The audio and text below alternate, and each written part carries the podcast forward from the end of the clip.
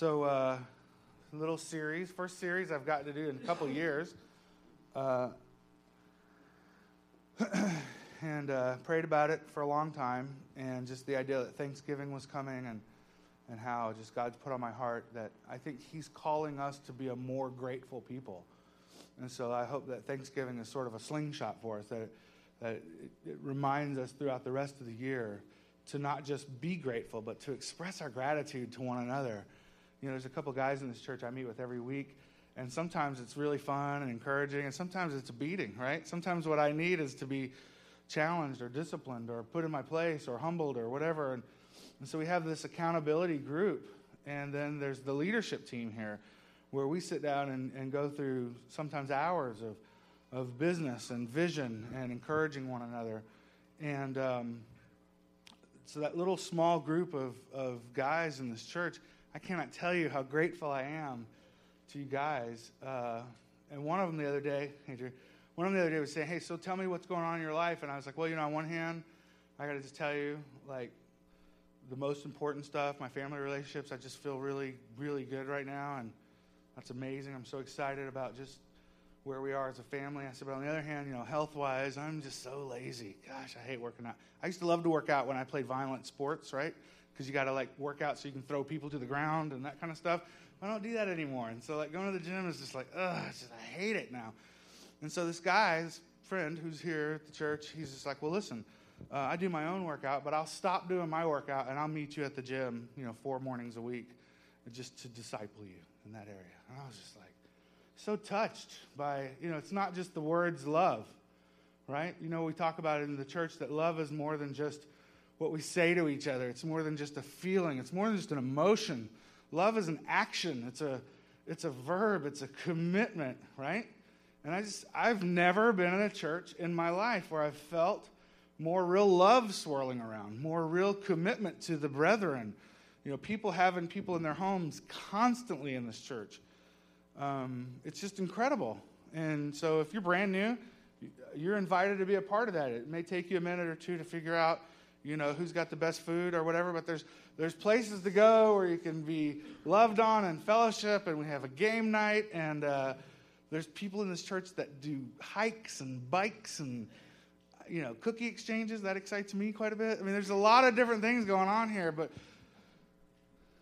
what makes it all possible is what we have in common.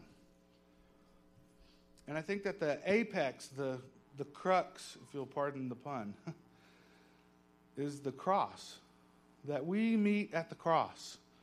We fellowship on this incredible level ground at the foot of the cross. Jesus beckons us to himself from the cross. He cries out, It is finished from the cross. I love it is finished. Anybody know the, the, the ancient Aramaic term, right? I know my son loves this, the tetelestai. I always thought if my oldest son Hudson was going to be in a band, he, he should call it tetelestai. Know, Jesus is pouring out his blood and his spirit is departing, and his Father in heaven is literally rejecting the sin, our sin, on his son. He's turning his back away from the brutal side of, of Jesus becoming our guilt. And Christ cries out from the cross, Elohim, Elohim, my God, my God, why have you forsaken me? Any Jew within earshot of that would have known that he was quoting Psalm 22. As a matter of fact, in those days, they didn't call it Psalm 22, they called it Elohim, Elohim. And when he cried out those words, I believe people who had been poking around and, and sniffing out Jesus and trying to figure out who he really was and following him to some degree, I believe that some of the Jews who were at that scene when he was on the cross, innocent and on the cross, paying for our sins, when he cried out, My God, my God, why have you forsaken me? I believe that at that moment, several people who knew the Word of God were like, This is real.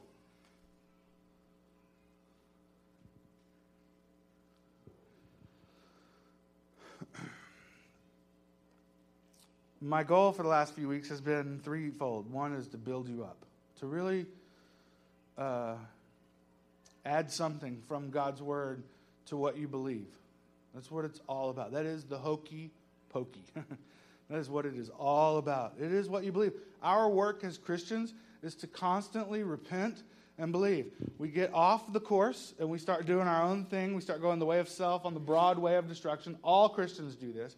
We either lean towards the law, we start trying to please God by our good behavior. That, that's just as sinful as license, where we just blow it off and start you know, behaving rottenly because of grace. Those are both naughty things. Right? And this road, this narrow path of grace, is very, very difficult to stay on. That's why we need each other to iron sharpen iron, to be in real discipleship and accountability with each other. And so Jesus stands behind us, I believe, as his children, the, those of us who believe in him, and he calls us by name. And so I get off on some stupid, selfish tangent. I have some tantrum. I overreact or I overeat or I strive to satisfy myself with something besides him, right?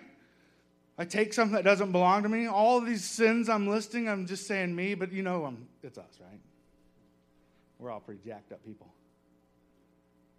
And we get off course and we just start doing our own thing. We start to stagger a little. And our Savior, our hero, the lover of our soul, cries out from behind us. He says, Turn back around. Turn your heart back towards me. I don't really, I don't hear that as an angry voice. I hear that full of compassion, absolute desire for us. I believe that He desires you. That Jesus desires to be with you. Not just, not just with you in a crowd, but He says, I want to be alone with you. I want you to go into a place where it's just private and where you and I can have just this time of truth and, and honest, you know, just discourse. And he calls us to that, I believe, every day. And so that when we say our job is to repent and believe, this is what we're talking about. If, if standing behind this silly object was the ideal Christian walk, obviously a bad illustration, but let's just say this represented, you know, the formula of what it means to really walk with Christ. And then every day we either go off towards the law and start being little Pharisees and trying to impose our own junk on other people and and try to prove how good we are. That is sin. Or we go towards license and we just blow it off and decide we're just going to impose on grace and, and be naughty, be rotten, selfish. That is sin.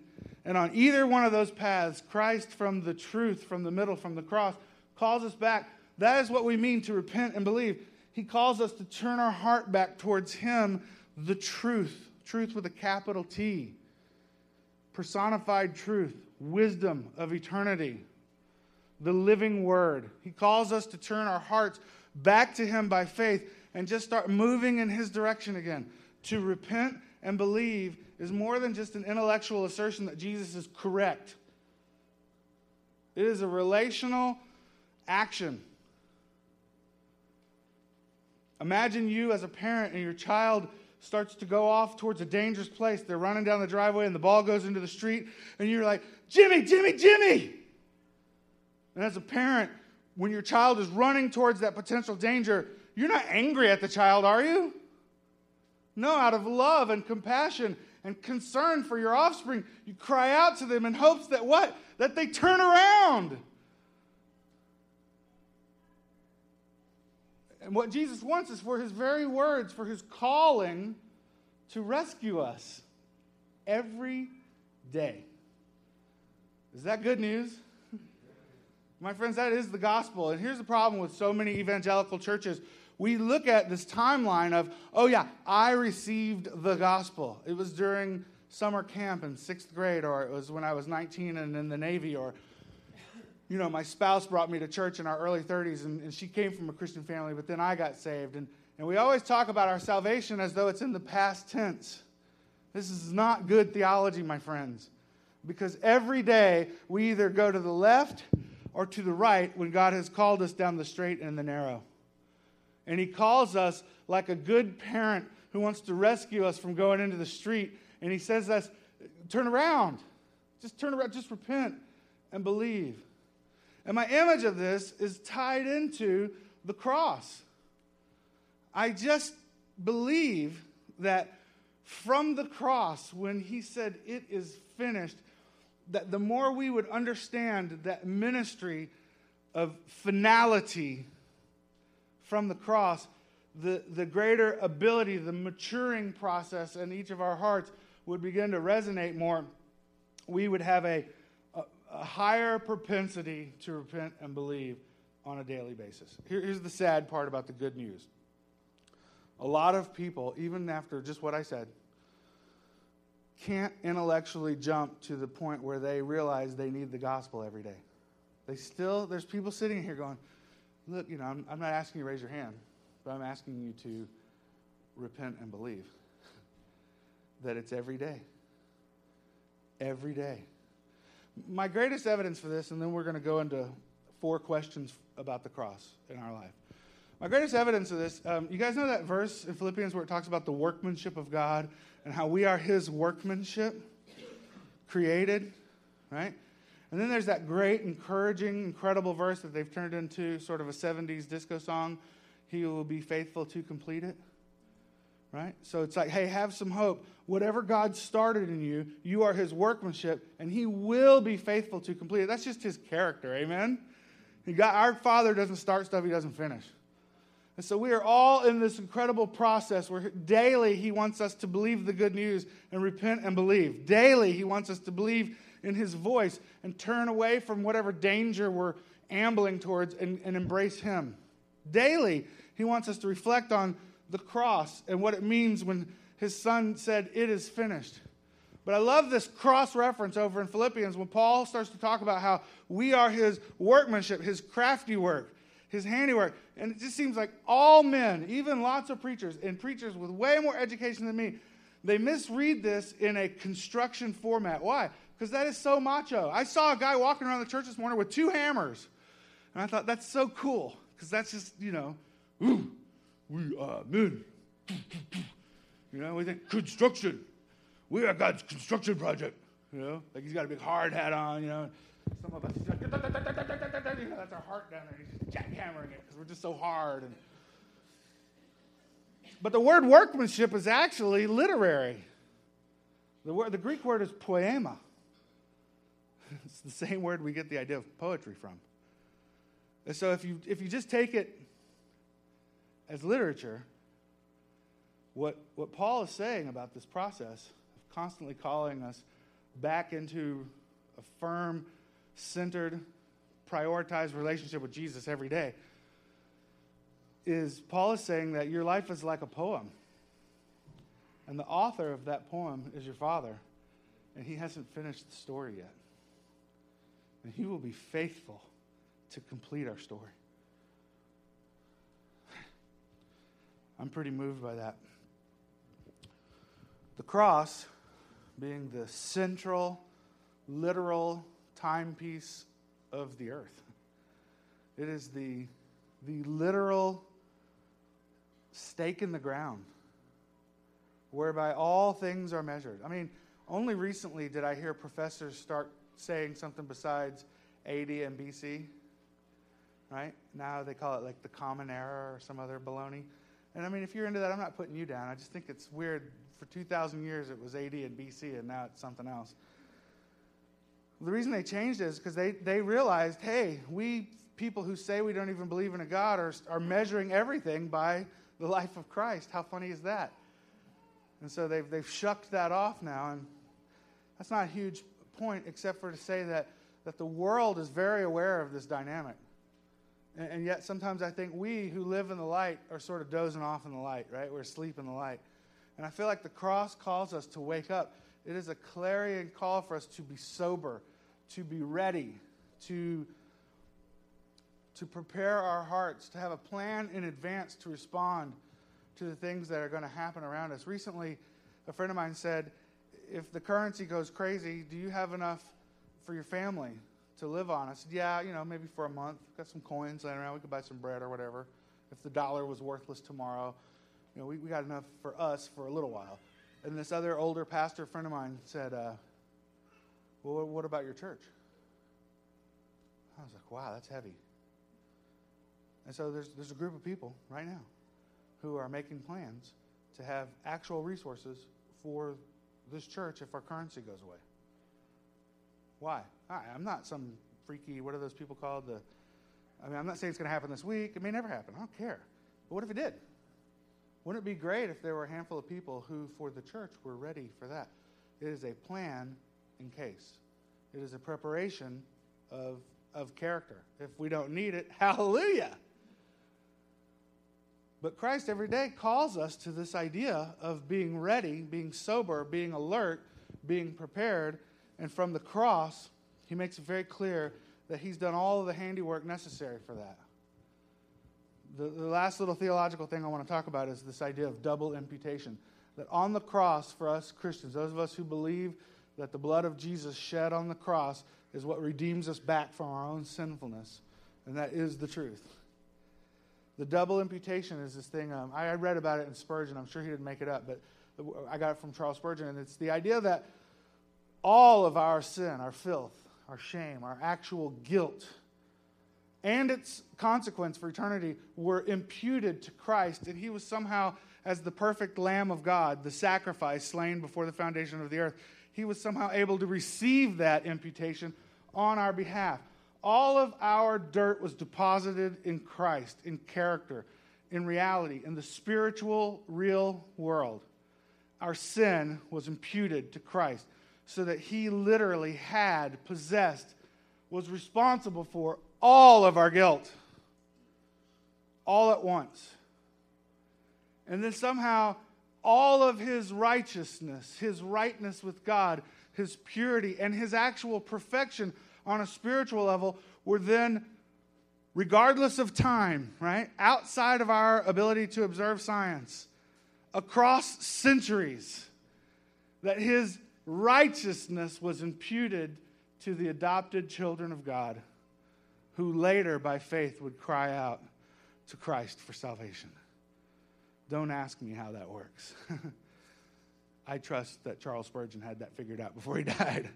I just know that when I read about that, my heart leapt for joy. And as I've studied it, I found nothing that contradicts that in Scripture. And that it is though when God looks down and he sees one of his children because of the cross. There's a scripture where the, the guy says, But what about my sin? And God says, Your sin was separated from me as far as the east as from the west. What does he say? He's like, What sin? God looks down and what he sees is the blood of Jesus over those who by faith have accepted his son for their salvation. Hallelujah. So there's, there's four questions from the cross, and these are all from what might appear to be somewhat random scriptures. But in Mark chapter 8, verse 34, I wanted to start with friendship here. Jesus said, uh, Well, it says, when he called the crowd to him along with his disciples, his best friends, and he said, Whoever wants to be my disciple, not just the student in the classroom who goes home at the end of the day, but the one that wants to live with me, the one that wants to follow me down my path, camping buddies. Discipleship is a 24 hour a day occupation. Whoever wants to be consumed by my kingdom, whoever wants to be my close friends, the ones who want to have me abide in them. The ones who want to live in me. That's a disciple. It's heavy. It isn't like just a prayer of repentance, it is a lifestyle of choosing Christ. It's more than being a student, it's, it's where you camp out in your soul, in your emotions, and in your intellect. It's what, it's what Jesus meant when he said, Put my kingdom first. I want, I want my kingdom to be so high of a priority. I want you to love me so much that it looks like you hate your family, even your wife and your parents. Like, does he want me to hate my wife? No. He just wants my love for him to have no compare. So that's the picture of discipleship. It's an effort. It isn't just an action that happened in the past. It is a day to day repent and believe. He said, Whoever wants to be my disciple must deny themselves and take up their cross and follow me. Now, he hadn't died on the cross, but all of those people he was speaking to had seen other people die on a cross. Rome was notoriously nasty toward the people that they didn't like. And they didn't have to not like you very much to do something really nasty with you. And so it's very common in the days of, of our Savior's earthly ministry for people to be nailed to a cross. And I think that what Jesus asks us in juxtaposition of the eternity of the cross with this verse, before his own crucifixion, he's like, if you want to follow me, you have to identify with this death. It's not just a death that they impose on you, I want you to volunteer for it. What is he saying? He's saying, I, I want my followers to be like me. Jesus was essentially prophesying here what his end would be, he constantly tried to explain to his disciples that their version of what was going to happen wasn't really going to happen. Like they still thought he was going to come in as the Messiah and rout out the Roman government and set up, you know, camp and kingdom right there and like reign forever from Jerusalem starting then. And, and they just didn't understand all those Isaiah passages about the suffering servant and what it meant that he needed to set up his kingdom through sacrifice as a lamb so that when he returns like a lion, right, he captures all of the glory that is required for him. So the question, question number one, there's four questions about the cross. That it's not, I'm not asking you this. I want you to ask you. I want you, I, fact, after every question, I think we need to pause for a second or two and just pray so that you as an individual can say, Lord, where am I on this spectrum? So, based on what Christ prophesies about his own crucifixion and how he calls us to live a life modeled after his vision, here's the question self or sacrifice? If we live for ourselves on this one end of the spectrum, and we'll call that zero, and if, and if we live an ultimate sacrificial life, we would call that 100. I don't want to be the one that grades you. And frankly, you don't know me well enough to grade me. Maybe Margaret does. I'd let Margaret give me an honest assessment. But even the guys I meet with now for, you know, an hour or two a week, it would be a long time before I would trust their assessment of where I am on the spectrum. This is between you and God. You ask yourself this question and ask God to reveal to you where you are according to the cross. Are you a person that lives for yourself, to serve yourself? Or are you a person who's embraced the calling of Christ to pick up your cross daily and live sacrificially? This alone could be the entire sermon, but there's three other questions. So let's take a minute and just pray. Ask the Lord to reveal to you what changes He would ask you to make by faith today based on the spectrum of self to sacrifice.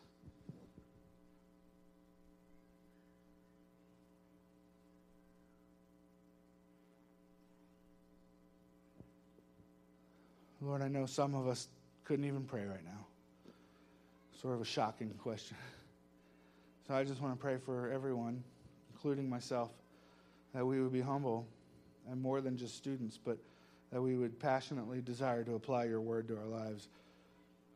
We have some idea what you mean by a living sacrifice, by taking up our cross and following you, and that you want it to be daily. Lord, we honestly don't always know exactly how to do that, and we honestly don't always want to do that. And so help us to grow in Christ and move away from the self and move towards the sacrificial life. Lord, I'm asking you with every fiber of my being right now that you would help me be less selfish and more sacrificial.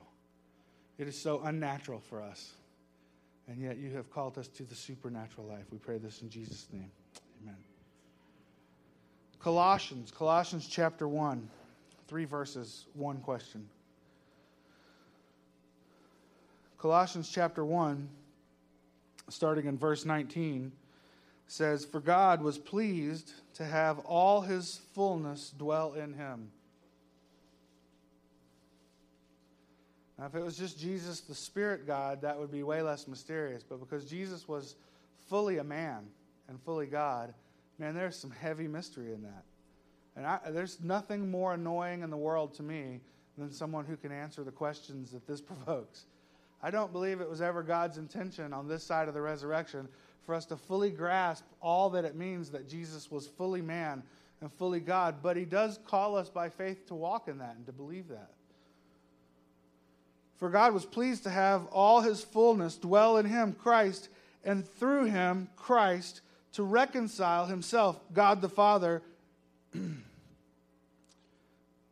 to himself all things. So the Father sent Jesus to reconcile everything to him. You know that verse that says that the world itself is crying out as with birth pangs? That our planet, you know, can you just hear the creaking in our planet right now? You know, I'm not like on a Greenpeace raft or anything trying to get everyone to like, you know, recycle everything in there.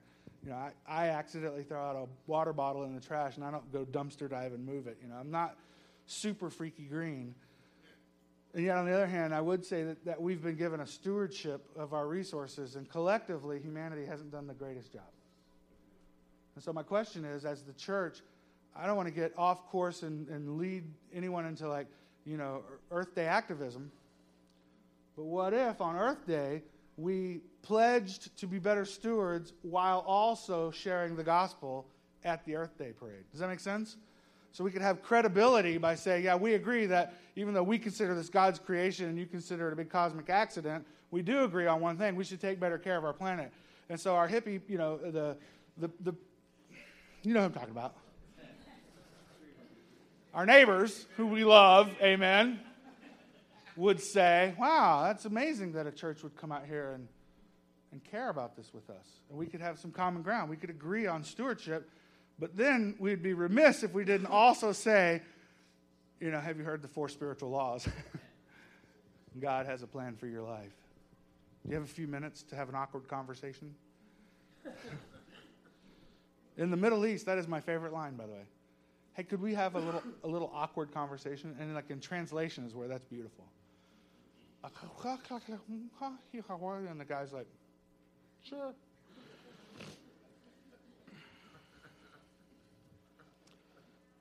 To reconcile to himself all things, whether things on earth or things in heaven, by making peace through his blood shed on the cross.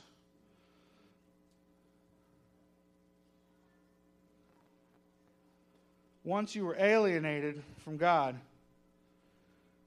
and were enemies in your minds because of your evil behavior. Uh, I love to talk about shalom, the Hebrew version of peace, but really, here in Colossae, what they would have probably thought about when they read this letter to their church is the, uh, the uh, help me, brothers, at Latin or Greek, Pax. Is that Latin? Thank you. It's good to have someone up here that can, it's like having a hitting coach on a baseball team. Pax Romana, you know, the, you're familiar with that? It's really interesting. There's a little bit of a side trail, but I think you need to hear this, uh, and, I, and I need to hear it too. That um, when the legions, when the Roman military would decide they wanted to go and, and conquer a, a, new section of land, you know, just imagine some part of the Germanic, you know, barbaric tribe land. They go, hey, we want that little edge of the mountain range over there. The first thing they would actually do is they would send an envoy. They send a few guys out on horseback and they'd go out with a translator, probably someone they'd captured from their last victory, and they would offer Pax Romana, Pax Romana, P A X. I don't know if I'm pronouncing it right. I'm not a Latin scholar, but in Texas it's Pax Romana. And they would say, We'll give you the peace of Rome, or we'll destroy you. Your pick. right? So if you just let us come in, we'll give you our language, our culture, our education, our legal system, our protection, and you'll have literal peace if you'll just submit to us. But if you don't submit to us, we're going to unleash hell. Now, it's really interesting. You know what that little ambassador, the guy that represented the emperor who went to the new uncharted territory for Roman Empire, you know what that guy was called for the, for the emperor? An apostle. So, like when these guys were running around talking about being apostles, the people in the Roman world knew what that meant. An apostle was a guy who rode out from the empire to offer peace or fire. Is that interesting? Because the good news is that if you believe in Jesus, if you believe in the, the story of the cross, of eternity, that was not spontaneous. It wasn't like in the 30 years of his life, they were like, hey, now we've got a plan. The Bible is very clear. This plan went into action to redeem us before Adam ate the fruit in the garden. Before the foundation of the world, the Lamb of God was already set aside as though slain.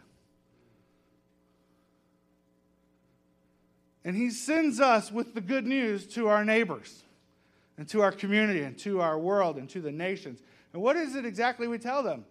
Hey, we can give you something that will bring peace and protection. And not just here on earth, but eternally.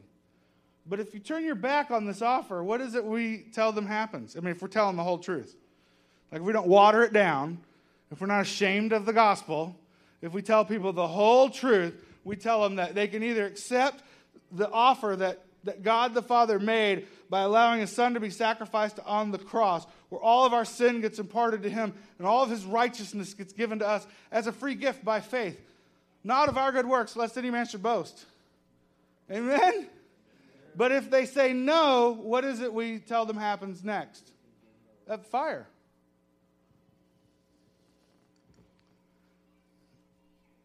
And so the second question is this, and, and, don't take this wrong. Don't externalize this like, like you're the apostle going to the barbarians with this proposition.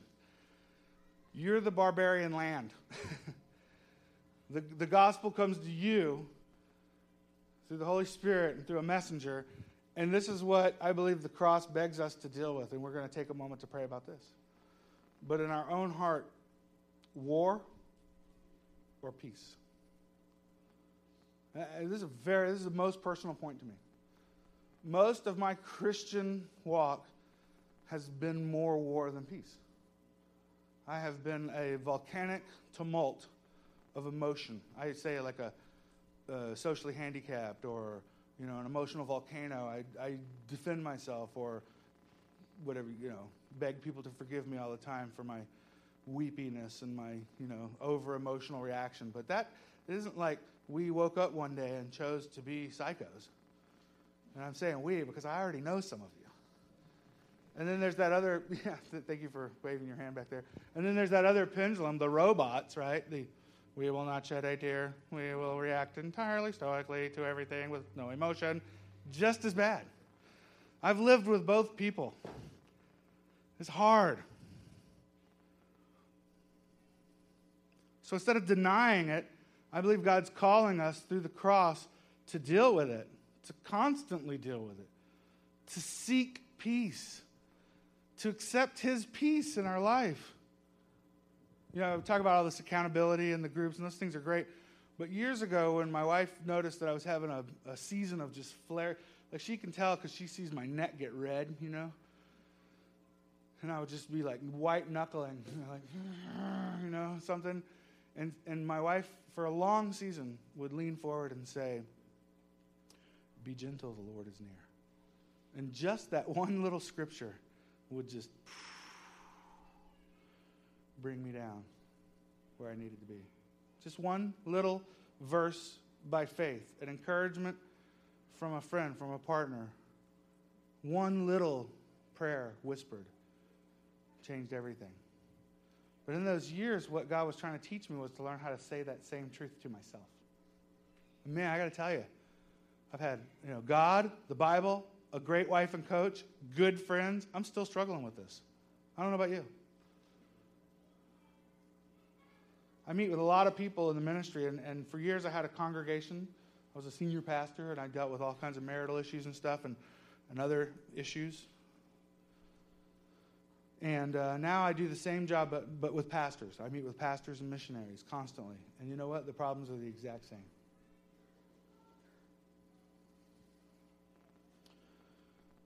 Do you believe that God wants to bring peace into your heart, into your life, into your spirit?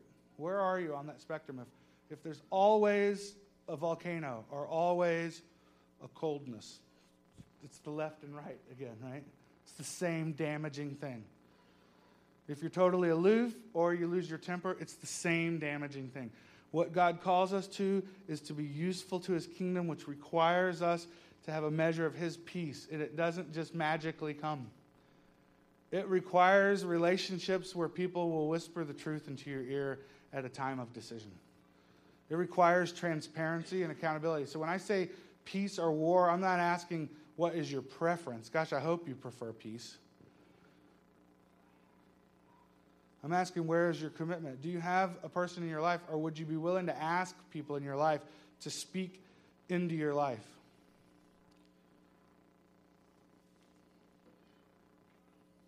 The next verse, 1 Peter chapter 2. There's only two more questions. 1 Peter chapter 2, just verse 24 says, He himself bore our sins in his body on the cross, so that we might die to sins and live for righteousness. By his wounds you have been healed. Whoa. That is a can of worms. But I'm not afraid to talk about that. Let me tell you why. Even though I can't exactly say how this applies to every illness, I do know that it can apply.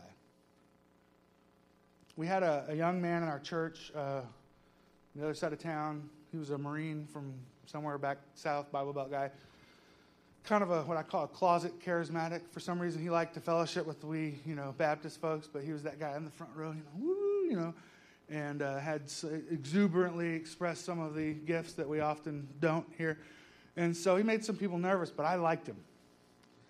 And every time we would go out and do evangelism, which in those days, believe it or not, we had 30 people every Thursday night go out and share Christ. that would be so cool to go back to that someday. And he, was, he never missed it. This guy led people to Christ constantly. So he had my heart, he had my attention. Um, one day he came to me and he said, Listen, uh, I have this minister friend of mine. I've been supporting him financially for years.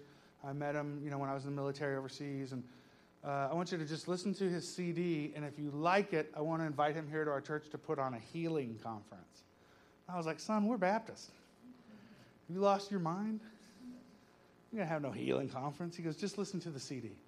So I was like, cool. So put the CD in my car. I was driving down the road. and the first thing the guy said was, when I was in the army in Germany, I was like, that's weird. I was in the army in Germany. I'm driving down the road. he's just like, you know, I'd asked my wife to marry me, but she said no, and then I had to go to Germany alone. I'm like, well, that's weird, because I asked my wife to marry me before I went to Germany, but she said no, and I had to go alone. Like, well, and I was working, and then I, you know, I was trying to kind of get into ministry, but I couldn't find my way. And I was like, well, that's just like he's telling my story. I'm just driving down the road. I'm like, really? Everything this guy said was like my testimony. And you guys have heard me talk about the two guys with cancer, the one guy that got healed right there in our church plant, and then shortly after at First Baptist Chula Vista, the kid called up and we prayed for his dad, and he died the next day. And I, I was lost, and God was like, I healed them both. Do you remember that story? He had like the exact same story, different place, different time. I mean, this God had used this little CD to get my attention.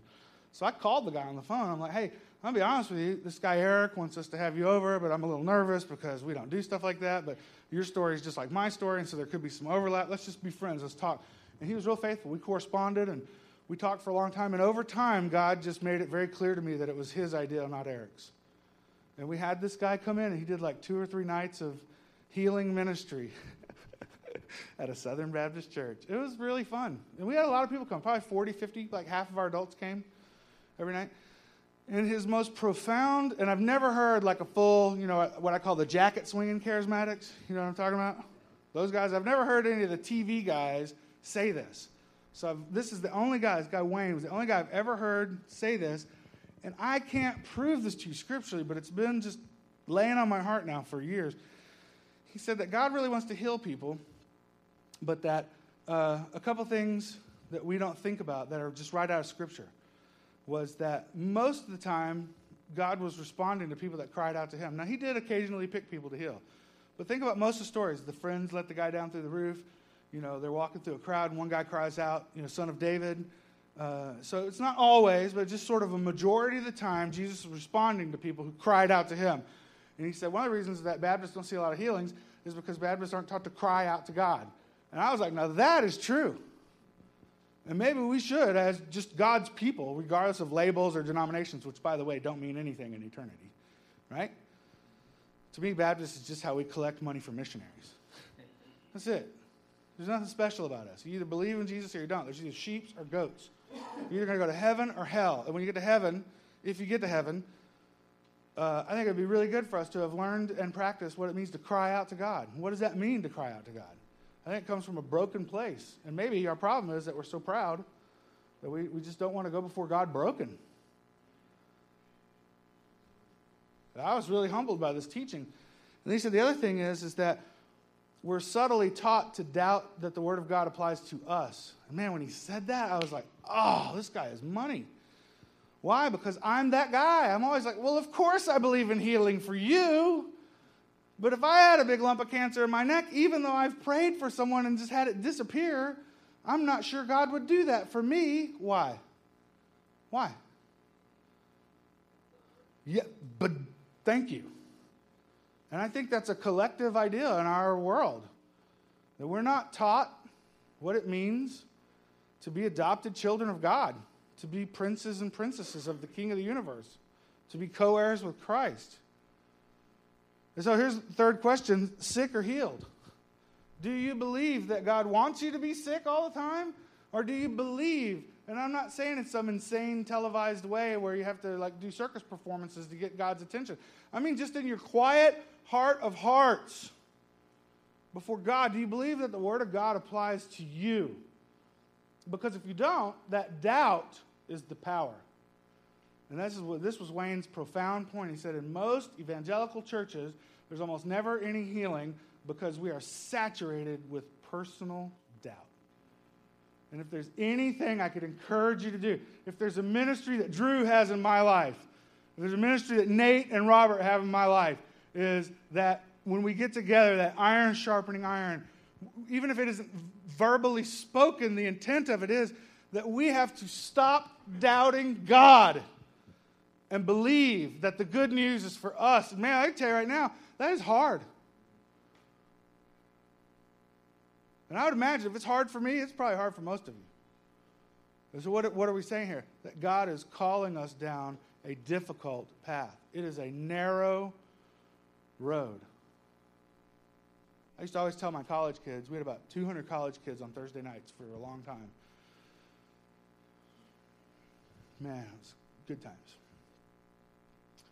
And uh, I preached every other week. This guy Justin preached every other week. And I would always say, if you're at a fork in the road and there's a beautiful sunset with a beach and there's a big old wide path going to some place that appeals to you, and then there's like a little craggy, dangerous looking path with rocks and goats and stuff on it, Jesus is down that path.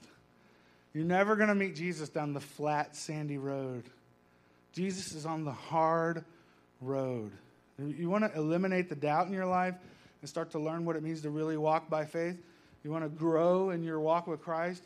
Here's a decision to make. When you come to a fork in the road, start to practice taking the hard road. And I've literally had adult Christians come up to me after I've said that and say, How dare you? Are you saying Jesus doesn't have good things for us? Are you saying that there's no sunsets and beaches for Christians? I was like, wow, you did not understand the metaphor. it's an analogy of real decisions in our life. It's not about sand and sunshine. It's about the real hard decisions in our life. And what I'm saying to you is, is that the path that Jesus lives on is never the easier path. And even after I explained it again and again, there are Christians who are just so programmed to think that, like, you know, they believe the media more than the Bible. They believe in Christian publishing more than the eternal Word of God. God calls us to suffer. He says that we will understand what it means to have fellowship with Him through suffering. And so, if we teach people to just avoid suffering at all costs, we, we're not discipling people to constantly repent and believe. The Bible doesn't tell us to avoid storms. What he says is believe that Jesus can speak to your storm. So, do you believe that God wants you to just be sick, physically sick, spiritually sick, mentally sick? Or do you believe that God wants to heal you? Can you chase the doubt out for just a minute of prayer and cry out to God and say, I believe in the cross. I believe that your wounds are medicinal for me. I pray that for you. Is it self or sacrifice for you? Is it war or peace in your heart? Will you be sick or will you be healed? And the last proponent of the cross today I want to cover is in the letter to the church at Corinth, 1 Corinthians chapter 1. Uh, obviously, I saved the ultimate question for last because I believe there are people in here today, with this many people, not everyone in here has had a genuine born again relationship experience with Jesus. And I know that some of you have had religious spasms or maybe you've prayed with some preacher or you've, you know, you've had an emotional moment and cried at a, at a service and you thought, oh, I've been inoculated. You know, I'm, I'm saved because I had this experience, these emotions. But let me just explain something to you. If your life didn't change, then you did not have Jesus come into your heart. If Jesus came into your heart, then your life changed. It may not have been bells from heaven or lightning from the sky. But if you don't have a testimony of how God has changed your life, then your experience may need a redo. And I don't mean saved again. One of the things that kills me is when I ask someone for their testimony, they're like, well, I was first saved at 11. Then I got saved again at 19, and then my wife drugged me into church at 42, and I've been saved a third time. There's no such thing. If you've ever been born again, or I like the analogy of adopted, if God has ever stamped your adoption papers and put his name on you, and Jesus has ever lived in your heart, he don't leave. 1 Corinthians chapter 1 verse 18 says this, "For the message of the cross is foolishness to those who are perishing." To the people who've just chosen the world. Just cannot pry themselves off the broad way. Just lie to themselves and say there is no God and thereby no accountability then, then the cross is just utter foolishness. I talk about this almost every day on Facebook with my unsaved friends. You know, they'll put up something, some scientist and his brilliant quote about evolution, and I'll type in there, evolution is just a religion, and all, it's state funded because all of the professors at the state universities are paid by the state, and what they're doing is preaching something that they can't prove, thereby it's faith. They are preaching another religion. And of course, this makes them crazy, and I'm amazed I have any friends left.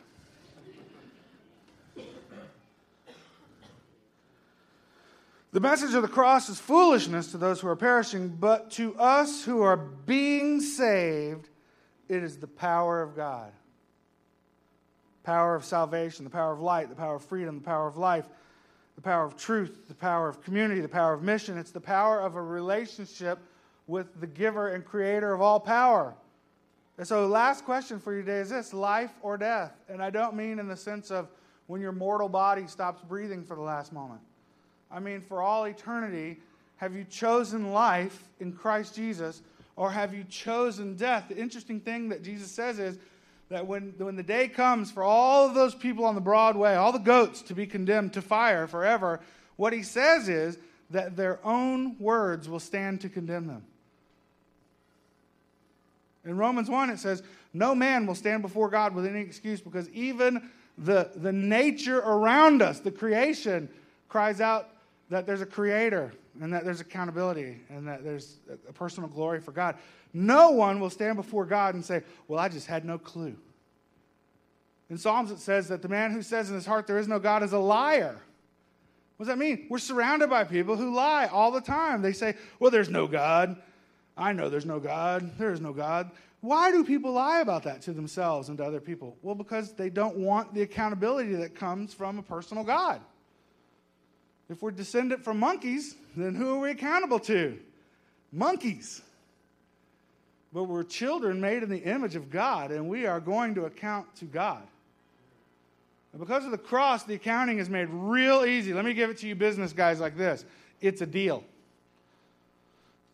Jesus says, I'll pay for everything every crime, every misdemeanor, every sin, every word of gossip, every slander, every vulgar look, every word you've ever said that was untrue, everything you've stolen, every time you've worshiped an idol. Jesus hanging on the cross says, I will pay your bill, and I'll pay it all, and I'll pay it forever. but take it or don't take it. Here's the other thing this is really intense. He doesn't want to pay half the bill. Most of us macho guys, you know, we want to carry our you know, little swagger. We're all macho. And we say, I got a deal for you, Jesus. Big guy upstairs. Buddy, you pay for half and I'll pay for half. And he says, No. These nails in my hands, these nails in my feet, this crown on my head, when that spear pierced through and separated the blood from the water and it all poured out for my Father's glory, I will not share this with you. I will either pay for your life eternal or you will pay for your crimes and death for eternity. That is a big border. And we are all born in the kingdom of darkness, and no one is kicked or dragged or forced into the kingdom of light. You're beckoned, you're called, you're requested, but you will not be forced. So let me ask you this as we pray. Um, we're going to close our eyes. I'm just going to ask you to be honest with yourself. But let me know if I can pray for you that this would be a day where you would say, Yes, I actually do want to, by faith, accept what Jesus did on the cross fully for my sins. So, would you bow your heads and close your eyes?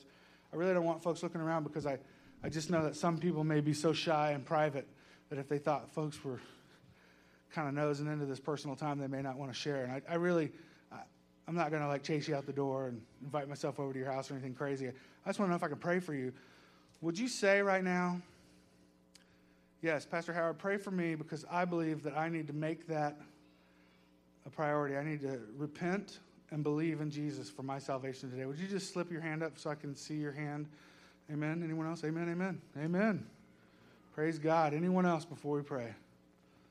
Church, let's pray for these folks who've been honest and humble. And Lord, we ask right now that your spirit would move on the hearts of the people who you are dealing with right now for your glory and for their salvation. And for those people who've raised their hand, Lord, I'm so grateful that you are still active and alive and calling people into your kingdom. And we just pray that right now they would just in their hearts quietly cry out to you and say, Father in heaven, Father in heaven, I know that I've sinned. If you raised your hand, would you say that? Would you say, Father, I know I've sinned, and I believe Jesus died on the cross to pay for my sin, that his blood was shed for me. I accept him into my heart as, as my master. He can be the boss now. I will live for you. I will read your word, I will pray, and I will tell people about this little interaction. I believe that you sent your son to die on the cross for my sin. If you prayed that prayer, would you please make sure you tell one of the guys from the band or one of the leaders here in the church and, and just let us talk to you about maybe what some of the next steps would be for your, for your growth and your edification. And Lord, while we're praying right now, we just want to lift up this idea of coming together as a family for communion. As we come to your table to receive the, the bread and the, and the fruit of the vine, Lord, we just pray that this will be a, really a time of great worship again. Our hearts would cry out to you, that we would take this very seriously, soberly. Your word warns us not to take communion if we're not walking with you, if we're out of the light, if we're not reconciled with some other brother or sister. Lord, I pray that people would resist doing this out of some habit or fad. But for those that are in tune with your spirit and walking with you right now, those who, Lord, are willing to forgive and, and move on, those who would even repent in their seats right now and just quietly say, God, I give in have your way with me. That all of those in fellowship with you would come forward today and, and, and serve themselves with the bread and dip it in the wine, and, and that, that this will be a great time of your spirit um, having lordship over this church.